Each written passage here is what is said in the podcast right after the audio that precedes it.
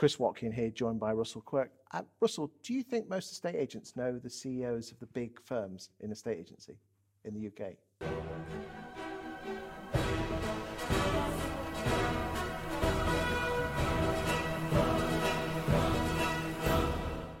No, I don't think they do. Uh, obviously, there's been a lot of changes, isn't there, of, uh, of late. Okay. Um, no, but look, back in the day, you, you kind of you, you, you knew who the big bosses were, and they were tended to be big property figures.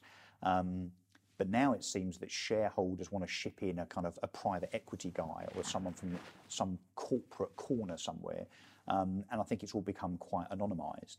Um, the issue, of course, is that those CEOs, so whether it's Nick Budden at Foxtons or whether it's you know Vic Darcy at Purplebricks, etc., they don't really cover themselves in glory in terms of being out there and being visible. So, you know, if you're not being interviewed by people like you or, you. estate agent today, or yeah, me, I mean, I, I guess me, but um, God, why would you want to be interviewed by me?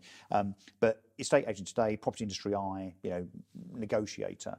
If you're not being scrutinised, or even just saying to a journalist, let me just extol the virtues of my business and my product. I want to just do a puff piece. Don't give me a hard time. But they don't even do that. So there's there's no written interviews that I've seen, and certainly nothing in the way of broadcast, no podcasts, no no video interviews. Um, and and I think it's I mean it's it's really quite bemusing why some of these highly paid, uh, publicly listed company CEOs seem to be so anonymous. I mean, don't get me wrong, but you you know you've got your Connells at Leighton Buzzard and you've got your LSLs. They don't need to do that because they're running a bloody good operation. But I think they do need to do it, and and it's it's you know some of them have got investors that okay they might have a dialogue with, but they're not going to be talking to all of their publicly you know their public market investors because some of them are small retail people.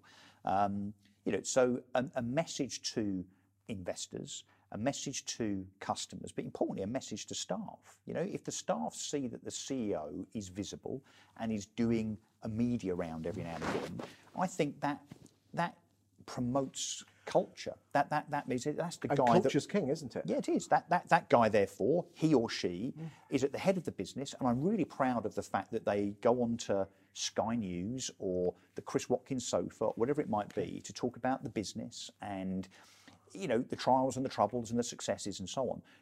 Uh, uh, You know, A, I think they have an obligation to, but why on earth would they want to hide away?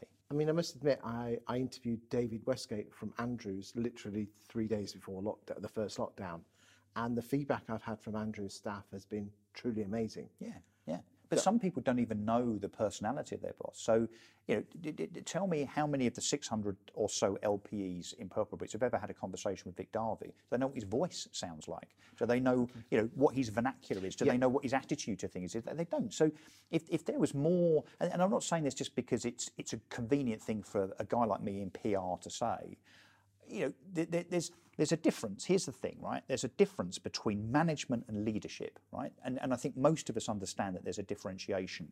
I think some of these guys, Nick Budden, Vic Darcy, and whoever else, they're management. They're not leaders.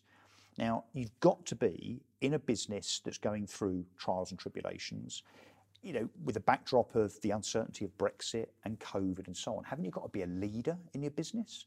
You know, be visible, have a personality, and yes, start to kind of use that to promote culture. And I think some of the problems that these businesses have are kind of self-inflicted on the basis that people think, well, who? Who's the, the, the boss? What does he stand for? What does she think? I've got no idea. And, and, and I think it's, yeah, it, it's, it's surprising and very, very sad that it's almost become endemic now. And, and maybe PR advice at these big businesses, maybe the PR companies that they're employing or shareholders say, look, you're better off just saying nothing just in case you say something that, you know, is uh, becomes an issue.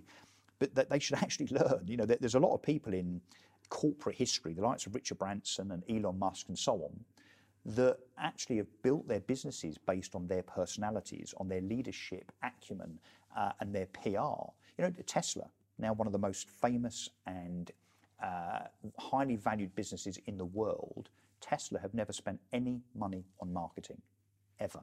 It's all been driven through PR and effectively cultural uh, the, the kind of cultural approach and messaging of Elon Musk. Now, I'm not suggesting that everyone follows that necessarily to the letter or that it can be done, but at least a version of that. You know, brands should have a figurehead, all brands. Um, and if not, I think people should be suspicious about why not. If you are a CEO of a firm uh, in a state agency and you would like to come and sit on the Watkin's sofa, I guarantee you there is no cost to be sat there and you get full editorial control. Thank you for your time today.